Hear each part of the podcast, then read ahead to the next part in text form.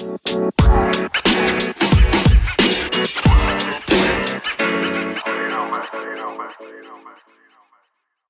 hari ini kan gue lagi di rumah aja nih. Nggak kerja. Lagi enggak jangan bilang bilang ya. Lu anak baru lu macem-macem aja. Sakit dulu ada surat sakitnya juga kan. Gue selama di rumah aja sih gue udah ngeliatin ponakan-ponakan gue kayaknya dunia anak kecil tuh nggak seribet dunia kita ya ya nggak sih? Lu pernah gak sih nanya ke mereka gitu maksudnya? Mhm. lu tuh mau apa udah gede tuh mau jadi apa gitu? Mereka cita-citanya apa sih? Biasanya anak kecil. Lu tuh tuh kecil cita-citanya apa? Gue waktu kecil cita-cita gue mau jadi menteri ekonomi. Anak kecil tahu menteri? Anak kecil waktu itu tahu. Jadi waktu itu kebetulan bokap gue kerja di kementerian keuangan. Mm-mm. Terus bokap gue sering cerita nih masalah ibu Sri Mulyani yang pintarnya tuh dia tuh perempuan tapi pintar bisa mandiri dan Hmm. bisa memimpin instansi besar di pemerintahan gitu. Bokap gue tuh kagum banget sama dia. Itu yang bikin gue jadi ih kayaknya jadi kayak dia keren nih gitu. Mm. itu lah kenapa kalau gue ditanya cita-cita kamu apa? Mau jadi menteri ekonomi? Gitu. Wah, karena gue iya. Itu kan waktu masih kecil ya. Lo ada gak cita-cita waktu kecil standar sih cita-cita gue tuh pengen jadi dokter gigi dulu. Oh menjadi dokter gigi. Tapi ya gimana ya saya SMA-nya IPS tuh. Pas ngelihat fisika apaan nih? Gitu sih maksudnya keinginan keinginan waktu kecil yang ternyata kalau udah gede tuh ya keinginan kecil kita ternyata nggak bisa kita penuhi gitu. Ibaratnya ya udah nggak bisa lagi gue jadi dokter. Terus ya lu masih bisa Will ngejar impian lu jadi menteri kalau menurut gue. Mungkin. Tinggal lu temenan aja tuh. Sama tinggal gue banyak-banyak teman sama calon. Iya. eh sama calon sama anggota maksudnya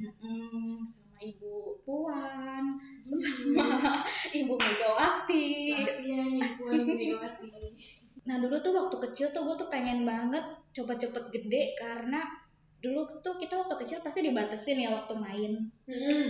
dulu gue waktu kecil waktu mainnya bolehnya jam 4 sore. Itu pun kalau misalnya gue pokoknya udah harus udah mandi terus oke jam 4 boleh main keluar terus ya sebelum maghrib udah harus pulang gitu kan. Karena anak kecil katanya nggak boleh maghrib maghrib di luar gitu. Terus gue selalu merasa kurang pengennya tuh malam main lagi. Apalagi kalau besoknya itu libur.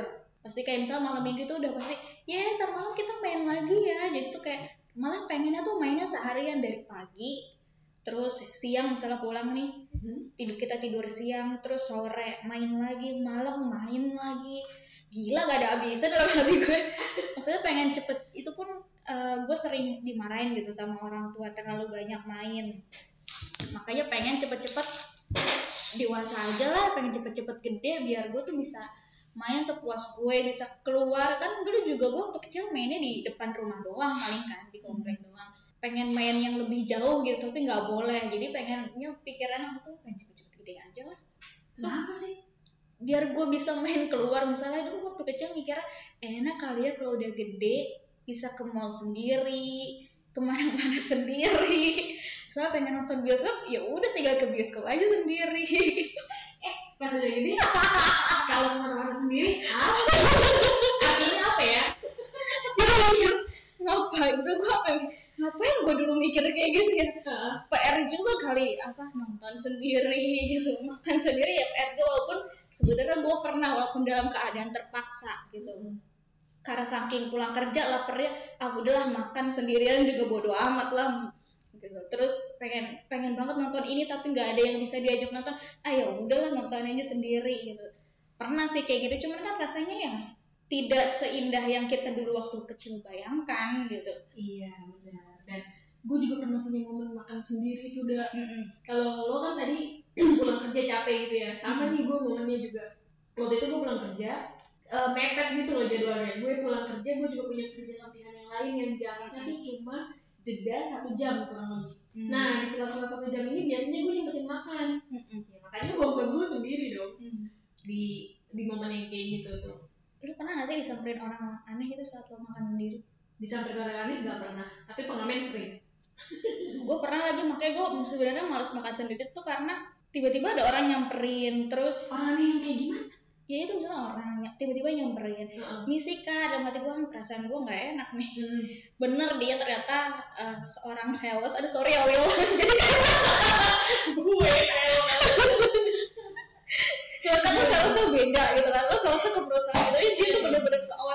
gue nyamperin gue lagi makan. Ah iya kenapa ya? Gue mau nolak. Gue se- kalau sendiri nolaknya gimana ya? Nggak enak gitu. Jadi gue ya dengerin aja dia ngomong gitu. Oh biasanya yang nawarin voucher-voucher itu iya itu voucher-voucher. Iya itu juga gue pernah. Iya kan? Heeh, pernah. Ketemu kayak yang kayak gitu kan. Jadi malasnya tuh kalau misalnya kita lagi sendiri tuh disamperin orang-orang yang kayak gitu. Oh iya sih. Dan gue nolaknya juga bingung. Mm-mm, kalau misalnya berdua sama teman kan eh lu mau ke mana? Ayo ikut ikut gitu. Masih ada speak kayak gitu gitu ya maaf ya orang. Maaf Maaf ya saya lagi makan. Saya makan dulu gitu. Iya ya gitu kan maksudnya tapi itu kan salah satu bentuk dari usaha nggak salah juga sih kayak gitu. Iya sih kita menghargai. Kita menghargai juga cuma yang memang ada awkward momennya iya keluar momen aja males aja kayak gitu. Iya memang itulah ketika kita dewasa kita nemuin orang berba- banyak jenis orang dengan banyak jenis kerjaan juga dengan macam-macam tanggung jawabnya juga. Iya emang kayak waktu kecil gue juga jajan tuh dibatasin nggak boleh jajan sembarangan maksudnya kan? Kayak misalnya SS yang sering lewat atau ciki-ciki gitu. Makanya pengen aduh kapan sih gue terbebas dari peraturan-peraturan ini? Gitu loh. Jenis jajanannya aja apa budgetnya juga nih buat juga sih tentunya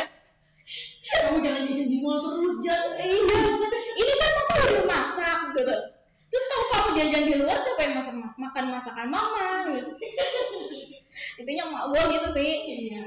Terus makanya pas udah gede tuh kayak sadar gitu maksudnya gue kalau jajan sembarangan iya gue tuh waktu gede ya kita makan mungkin akhirnya karena merasa udah bebas nih udah gue mak minum es sembarangan gitu loh makan makanan yang emang dulu waktu itu dilarang gitu. Ternyata abis kalau makan es sembarangan tuh abis itu langsung tenggorokan gue gatel ya gitu.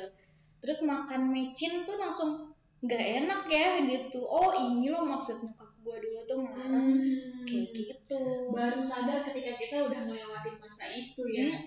Iya.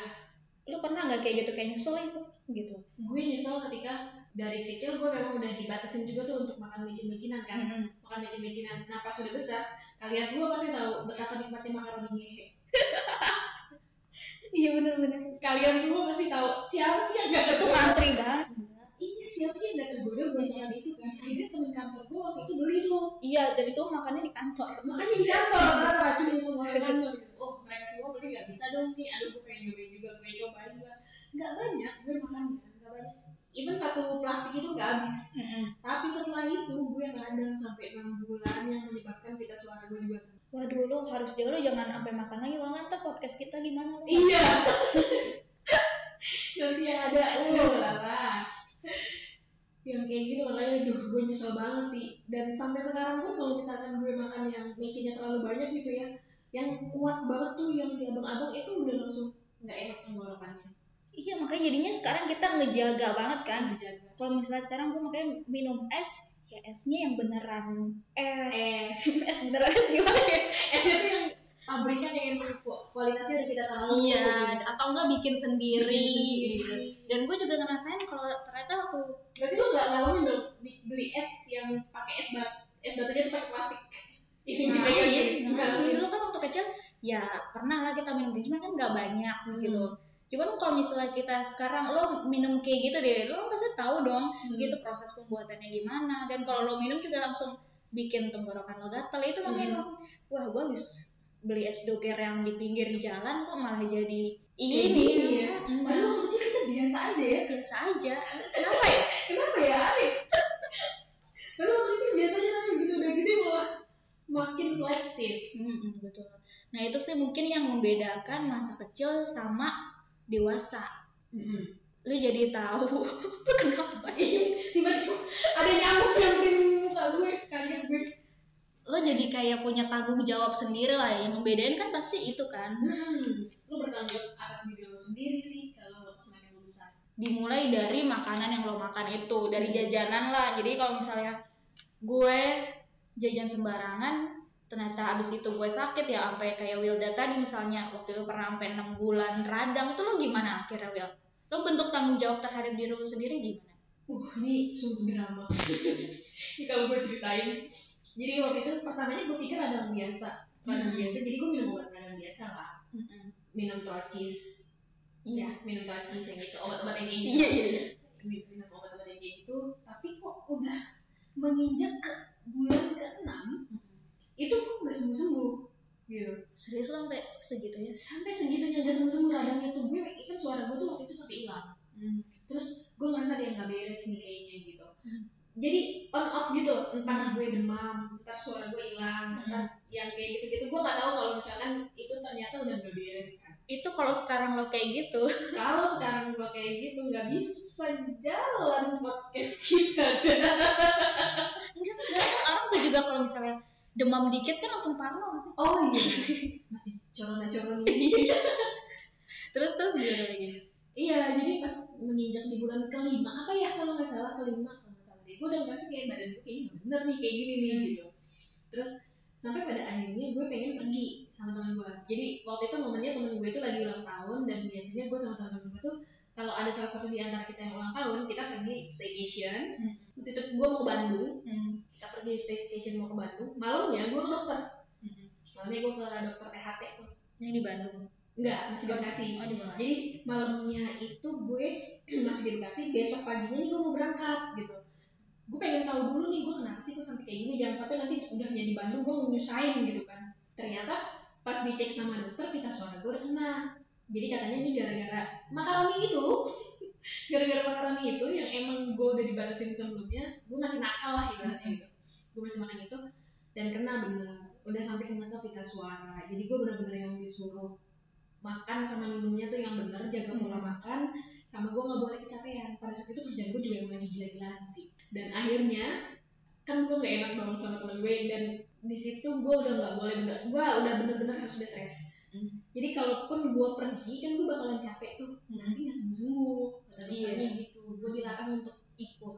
Sampai akhirnya kita udah booking hotel. Kita udah bener rencanain yang mau gimana gimana gitu di Bandungnya tuh udah di cancel semua. Emang mau gimana ya layaknya orang. Staycation aja. ya kayak gitu lah hmm. untuk pesanan-pesanan yang udah kita tuh tuh udah di cancel semua gue gak enak banget di situ. Lah mereka nggak jadi pergi gitu? Nggak jadi pergi. Kan gue juga udah bilang kalian kalau misalkan pergi nggak apa-apa gue kondisinya emang gue lagi nggak bisa pergi gitu. Tapi kata mereka udah nggak apa-apa kok gitu. dibatalin aja di cancel aja. Nanti kalau emang udah sehat kita pergi Hmm. jadi ya udah gue kan gak enak ya kayak gitu ya maksud gue duh gara-gara gue doang lagi gitu mereka sampai gak jadi berangkat mana ini ulang tahun temen gue kalau kalau Iya. gue mah gue oke deh Mm-mm. besokannya atau kapan hari bisa gue ganti gitu ya tapi kan kalau ulang tahun temen gue momennya udah lewat dah Iya, iya. kayak gitu gue gak enak di situ oh jadi eh, tapi lo sampai dioperasi nggak sih kamu enggak nggak sampai dioperasi karena gue bener-bener ngikutin sama dokter gue takut Hmm. itu gue bener-bener ngikutin sama dokter yang gue beneran bed rest pola makan gue gue jaga pola tidur pola minum Mm-mm. terus eh pola minum lagi pola minumnya tuh nggak yang es dulu Mhm. kayak yang kuat-kuat dulu gitu cuma kayak air putih anget. Nah terus komentar nyokap lo gimana? Ih bener kan pakai mama? Gitu. Enggak sih. Nyokap gue lebih yang ya udah kan udah tahu kan kenapa? Gitu. Iya, karena gue udah gede juga Oh, mungkin ya. Oh. ya jadinya kita tahu tuh kalau oh yang dulu dilarang orang tua kita tuh maksudnya ya benar gitu. Baik maksudnya. Baik sampai sekarang tuh kayak gini. Sama kayak orang tua kita dulu ngelarang kita kita pacaran eh tapi lo dilarang gak gue dilarang Gue dilarang. Iya. Tapi sekarang tuh ngerti oh maksudnya gitu. Iya, iya tapi ketika SMA pas dilarang lo punya pacar nggak? Punya. dilarangnya lo dari kapan sampai kapan? Dilarangnya pokoknya ya sebelum gue pokoknya ya kamu kamu kalau selama masih sekolah kayak kuliah kan juga termasuknya sekolah ya Heeh. selama masih sekolah ya fokus aja sekolah nggak usah pacar pacaran gitu. Nanti emang kenapa mah? Nanti ngeganggu gini gini gini. Enggak kok aku nggak ngeganggu kok gitu. bagus. Jadi waktu itu gue eh, akhirnya ya gue nggak bisa ngumpet-ngumpet juga sih. Akhirnya nyokap gue tahu kan orang tua tahu keluarga juga tahu. Jadinya em, gue harus kayak mungkin dari dari situ dari SMA itulah gue Hmm. belajar kayak aduh gimana ya ini? Jadi kan gue nggak cuma sekolah doang ada ekskul juga. Mm-mm. terus eh, pacaran juga lagi gitu.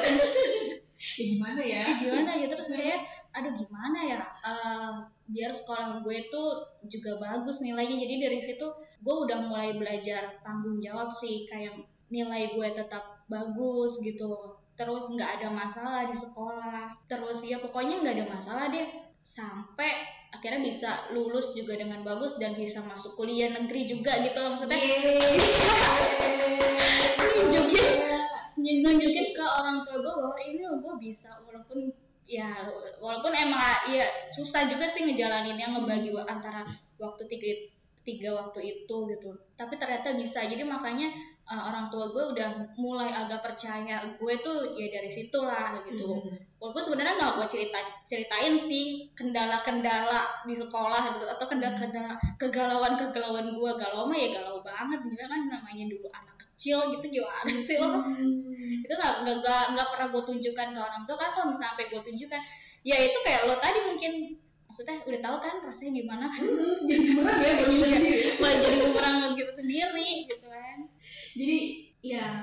balik lagi makin dewasa yang ngebedain eh, yang ngebedain masa kecil sama dewasa kita itu ya cuma letaknya di tanggung jawab. Sama prioritas juga sama sih. prioritas. Nggak bisa lo misalnya sekarang dulu masih bisa gue pulang sekolah buat ngurus ekskul gue terus uh, main sama temen-temen gue baru pulang maghrib gitu.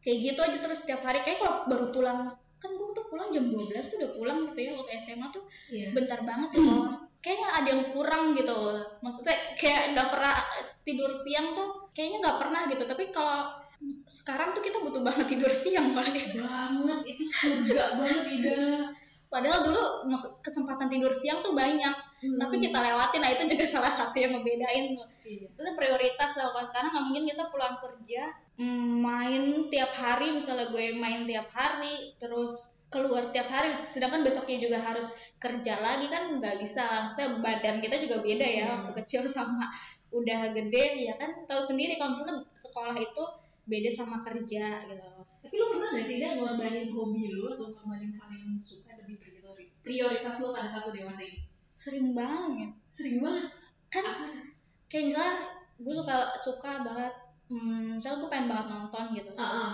itu udah gue rencanakan kayak misalnya udah beli tiketnya lah gitu Hmm. terus eh, tiba-tiba ya gue masih kerja lagi sore gitu Mm-mm. ya udah nontonnya batal gitu terus Iya. ya kan kita juga pernah kan Iya.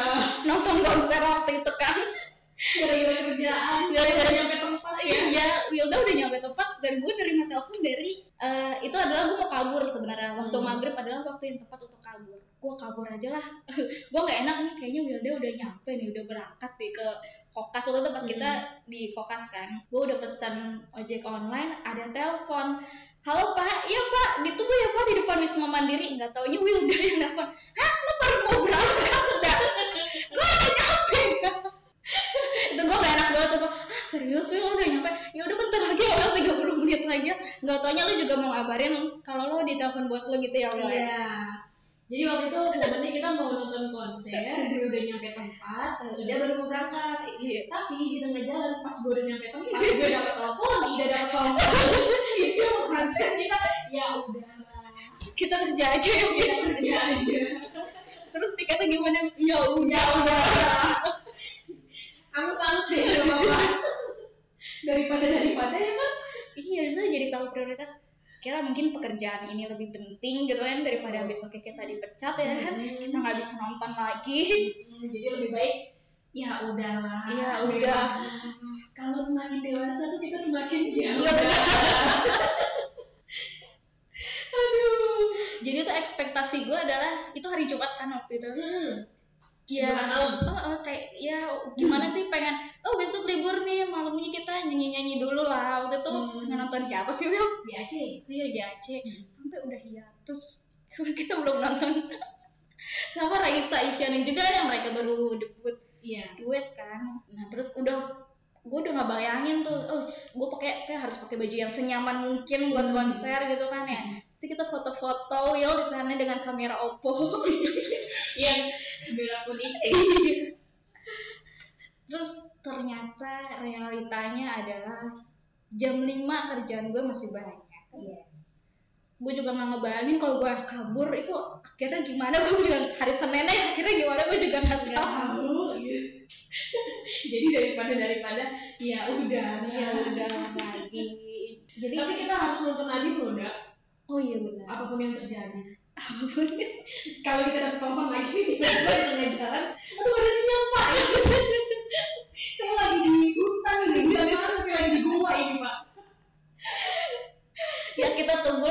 keadaan ini benar-benar normal akhirnya gue bisa nonton Mas Pam dan Mas Sal secara live dan gue bisa nonton Nadine secara live. Itu kita tunggu iya.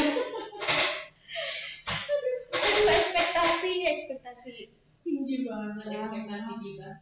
Tapi realitanya ya sekarang masih kayak gini. Hmm. ekspektasi lo corona kelar kelarnya kapan ekspektasi gue di 2021 udah kelar tuh ya? Sudah kelar. Gimana cara ngelarinnya sih? Bikin lupa aja bikin semuanya oh iya kita lagi di barat kita lagi berada di dunia yang baik-baik saja. Jadi kan kalau misalkan kita positive thinking imun kita kan jadi terus bertambah kita happy. Oh gitu ya? Iya, itu kan yang membuat kita bantu gitu sama corona iya Betul, jadinya iya kebayang. kalau corona nempel set gitu. Jadinya kayak flu biasa itu yang yang, yang mungkin nanti akan jadi kayak gitu kali ya mungkin ya. Corona akan biasa aja ini sih jadi immunity gue sih ngelihat ya DKI Jakarta terutama di Jakarta Pusat itu udah menurun korbannya. Jadi ya Hmm. semoga lah membaik lah Wisma Atlet juga udah ditutup ya beberapa ya? Emang di situ Iya, udah ada yang eh, beberapa menara gitu yang emang sudah dikit. hmm, Katanya sih gue juga gak tahu data pasti. iya semoga semoga semoga. Soal ekspektasi sama realistis ini nih Mm-hmm. ini tuh gue juga baru ngerti sekarang Apa yang lo ngerti dari ekspektasi dan realistis ini? waktu SMA adalah gue berteman dengan orang-orang yang gue akuin mereka eh, ekspektasinya tuh tinggi. Mm-hmm. usahanya juga makanya kita usahanya juga ada sih. Maksudnya itu yang ngebuat gue juga nggak gampang nyerah gitu karena berteman dengan mereka. Jadi kita tuh dulu di tiap-tiap ekskul di sekolah tuh tiap tahun suka ngadain acara. Entah itu pensi atau acara-acara tahunan lah wajib tiba-tiba pada saat tahun angkatan gue yang jabat nih yang harusnya ngadain nih acara ini itu sama kepala sekolah ada kebijakan tahun ini tidak ada acara apa pun di sekolah gitu loh. Kenapa pak?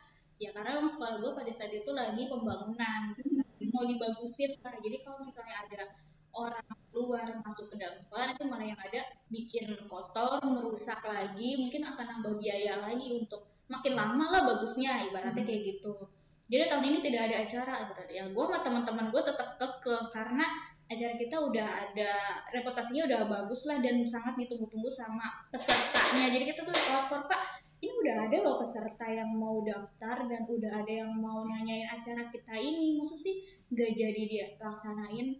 Ya nggak bisa Ida. Gue dan teman-teman gue hampir setiap hari kali ya atau sebulan berapa kali itu selalu nego ke ruangan wakasek dan kita selalu diceramahin ujung-ujungnya Hmm. kamu boleh berekspektasi kamu boleh memenuhi keinginan kamu eh, untuk tetap menjalani acara ini tapi kamu tetap harus realistis ide kita nggak boleh ngejalanin itu apa jadinya kalau acara itu tetap dilaksanakan sekolah kita malah makin jadi amburadul nantinya enggak kok pak kita janji gitu. Hmm. apa namanya lingkungan ini kita akan jaga baik-baik pak kita Iya. ada ada aturan pak dilarang buang sampah sembarangan. Dilarang merusak fasilitas pak. Optimis banget ya. optimis banget kita ada ininya pak cara-cara tersendiri supaya supaya lingkungan sekolah ini tetap terjaga pak. Nggak bisa Ida kamu bisa jamin berapa persen? Lagi-lagi kayak gitu. Terus akhirnya kita gagal. Datang lagi nih pak kalau nggak boleh bapak nggak ngasih anggaran nggak apa-apa deh pak. Kita cari uang sendiri bisa kok pak.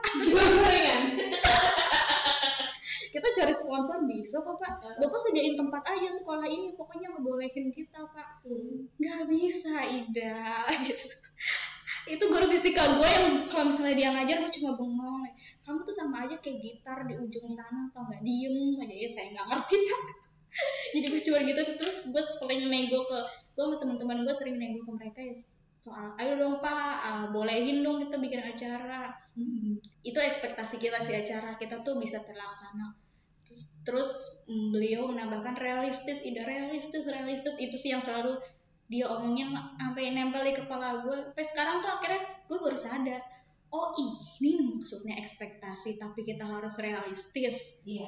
Jadi harus emang kayak kita harus ngejalanin ini dulu sendiri gitu. Hmm. harus tahu sesuatu itu sendiri gitu baru ngerti apa maksudnya Pak Pariono dulu nama guru gue Pak Par- Pariono halo bapak halo Pak Par masih ngajar nggak Pak Par? Itu seperti itu.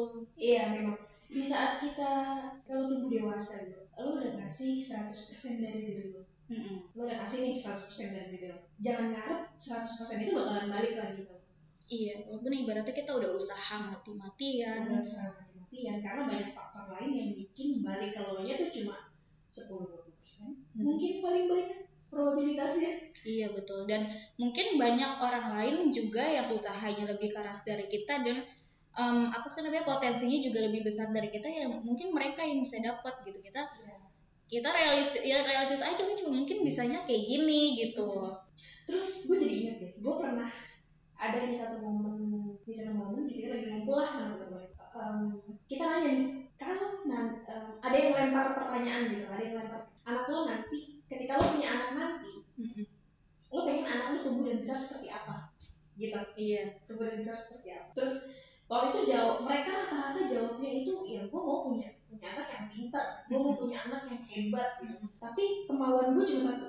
Gue cuma pengen mau anak gue bisa bertahan hidup. Hmm. loh gue diserang tuh diserang bisa bisa kenapa Hmm. cuma bertahan hidup kenapa lo nggak kenapa lo nggak mau anak lo sesempurna mungkin menurut mereka gitu dengan dengan standarnya mereka? Menurut gue pribadi ya orang pintar itu banyak banget apalagi di Jakarta. Iya. Se lu lihat tuh gedung-gedung tinggi di Jakarta isinya orang pintar semua. Tapi buat mereka mereka mereka bisa nggak bertahan hidup. Hmm. bertahan hidup tuh caranya macam-macam. Nggak cuma dengan cara pintaran tapi juga mungkin dengan kreativitas mungkin juga dengan hal-hal lain yang orang pintar tuh nggak kepikiran gitu sampai sana Mm-mm. jadi gimana ya untuk ngebes untuk lo punya ekspektasi lo di masa kecil dan di orang dewasa itu bikin lo mikir kalau selain kita punya impian kita juga harus realistis. Iya betul. Apa yang lo butuhin? Nggak cuma melulu ngomongin masalah pelajaran edukasi atau achievement dalam bidang pendidikan hal-hal yang kayak gitu. Menurut gue ya. Iya. Menurut gue sih. Ya kayak misalnya tentang apa nih? Tentang anak. Tentang maksud gue ya umumnya apa? Berarti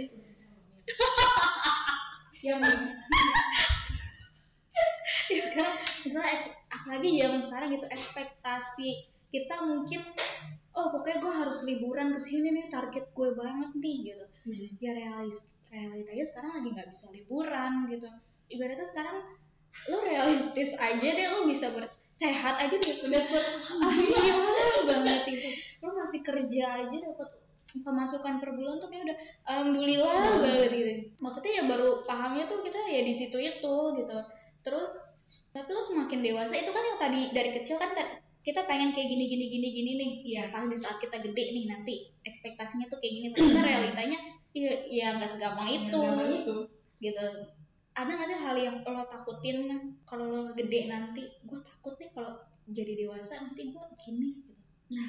itu dia tidak waktu kecil ya sampai gue umur kurang lebih 20 tahun mungkin ya Mm-mm. itu gue nggak kenal konsep yang namanya berhasil dan gagal. gue tidak gue nggak pernah punya am- gue nggak pernah punya ambisi yang segitu besar sampai gue harus berhasil gitu gue nggak pernah punya ambisi itu karena gue tumbuh dan besar di lingkungan yang nggak banyak nuntut Mm-mm. nggak banyak nuntut dan kompetisinya juga kurang Mm. gitu. jadi gue nggak tahu tuh konsep berhasil dan gagal sampai gue sekitar umur 20 tahun Mm. ketika gue lulus kuliah lah gue baru tahu eh nggak deh lulus kuliah kan gue umur 21 jangan-jangan kayak kali ya gue baru kepikiran Uh-uh. gitu yang udah kita tuh udah harus nata masa depan nih lulus kuliah mau jadi apa nih? Mau kerja apa ya? Kayak Mm-mm. gitu tuh itu gue baru pikiran konsep gagal dan berhasil menurut gue itu baru gue temukan saat itu. Jadi waktu kecil gue pernah nggak sih takut gagal? Mm. karena gue nggak tahu apa itu gagal ya apa itu berhasil. Kalau lu pernah nggak? Sebenarnya eh, orang tua gue juga nggak pernah nuntut yang terlalu tinggi lah. Maksudnya yang penting kamu sekolah bisa gitu tapi dalam diri gue ya itu tadi gue belajar tanggung jawab di situ. Nyokap gue ngarang gue pacaran. Tapi gue pacaran terus ke ke gue ada ekskul juga. Banyak waktu yang harus gue bagi gue harus tanggung jawab sama sekolah gue itu sih. Jadi kayak gue harus tetap bisa mungkin ya eh, nilai gue bagus dengan gue pasang standar oke 10 besar di kelas gitu. Ya kayaknya Iga tuh selalu SD waktu SD nggak kalian kayak dia selalu juara kelas. Wow. Terus terus dah nah terus jadi gue punya standar sendiri aja oh, eh, mungkin gue harus 10 besar kali ya. Jadi kan eh, ibaratnya nyokap gue pengennya sekolah yang benar. Tapi kan gue nggak tau sekolah yang benar tuh kayak gimana, sih gitu. jadi lebih gue bikin standar sendiri aja. Oh mungkin dengan 10 jadi 10 besar di kelas itu benar kali ya gitu. Hmm. jadi aman-aman aja tuh itu, itu benar kali ya lulus dengan nilai standar nem yang segini oh itu mungkin benar kali ya. Jadi ya gue bikin eh, standar dalam sekolah gue dulu tuh kayak gitu. Jadi pas udah ber- bisa ngelewatin em, baru kayak ini loh mah kayak gitu. Ah. maksudnya walaupun aku kayak gini-gini. Tapi aku bisa loh iya wah terus ba- baru maksudnya itu ngerti baru ngerti asal oh itu loh baru namanya berhasil. Walaupun memang standar berhasil setiap orang itu ya beda-beda. Beda. ya mungkin teman gue juga standar berhasilnya beda gitu. Hmm. jadi situ jadi semakin dewasa ya jadi takut gagal. Ya itu gue setuju banget. Semakin lo dewasa lo makin takut gagal. Takut apa yang kita eh, ya mungkin dari kita sekarang bagi Will lo juga udah mulai bangun bisnis gitu kan? Alhamdulillah. Jadi pasti juga lo takut kan bisnis lo ini gagal gitu. Apalagi gimana caranya bertahan di tengah pandemi kayak gini. Jadi positifnya yang bisa kita ambil dari menjadi dewasa adalah lo semakin bertanggung jawab. Iya. Positifnya. Lo semakin bertanggung jawab lo jadi tahu prioritas lo jadi tahu gimana caranya menjalani hidup yang benar tuh kayak gimana. Mm-mm, dan lo yang paling penting adalah lo harus tahu bedanya ekspektasi dan realita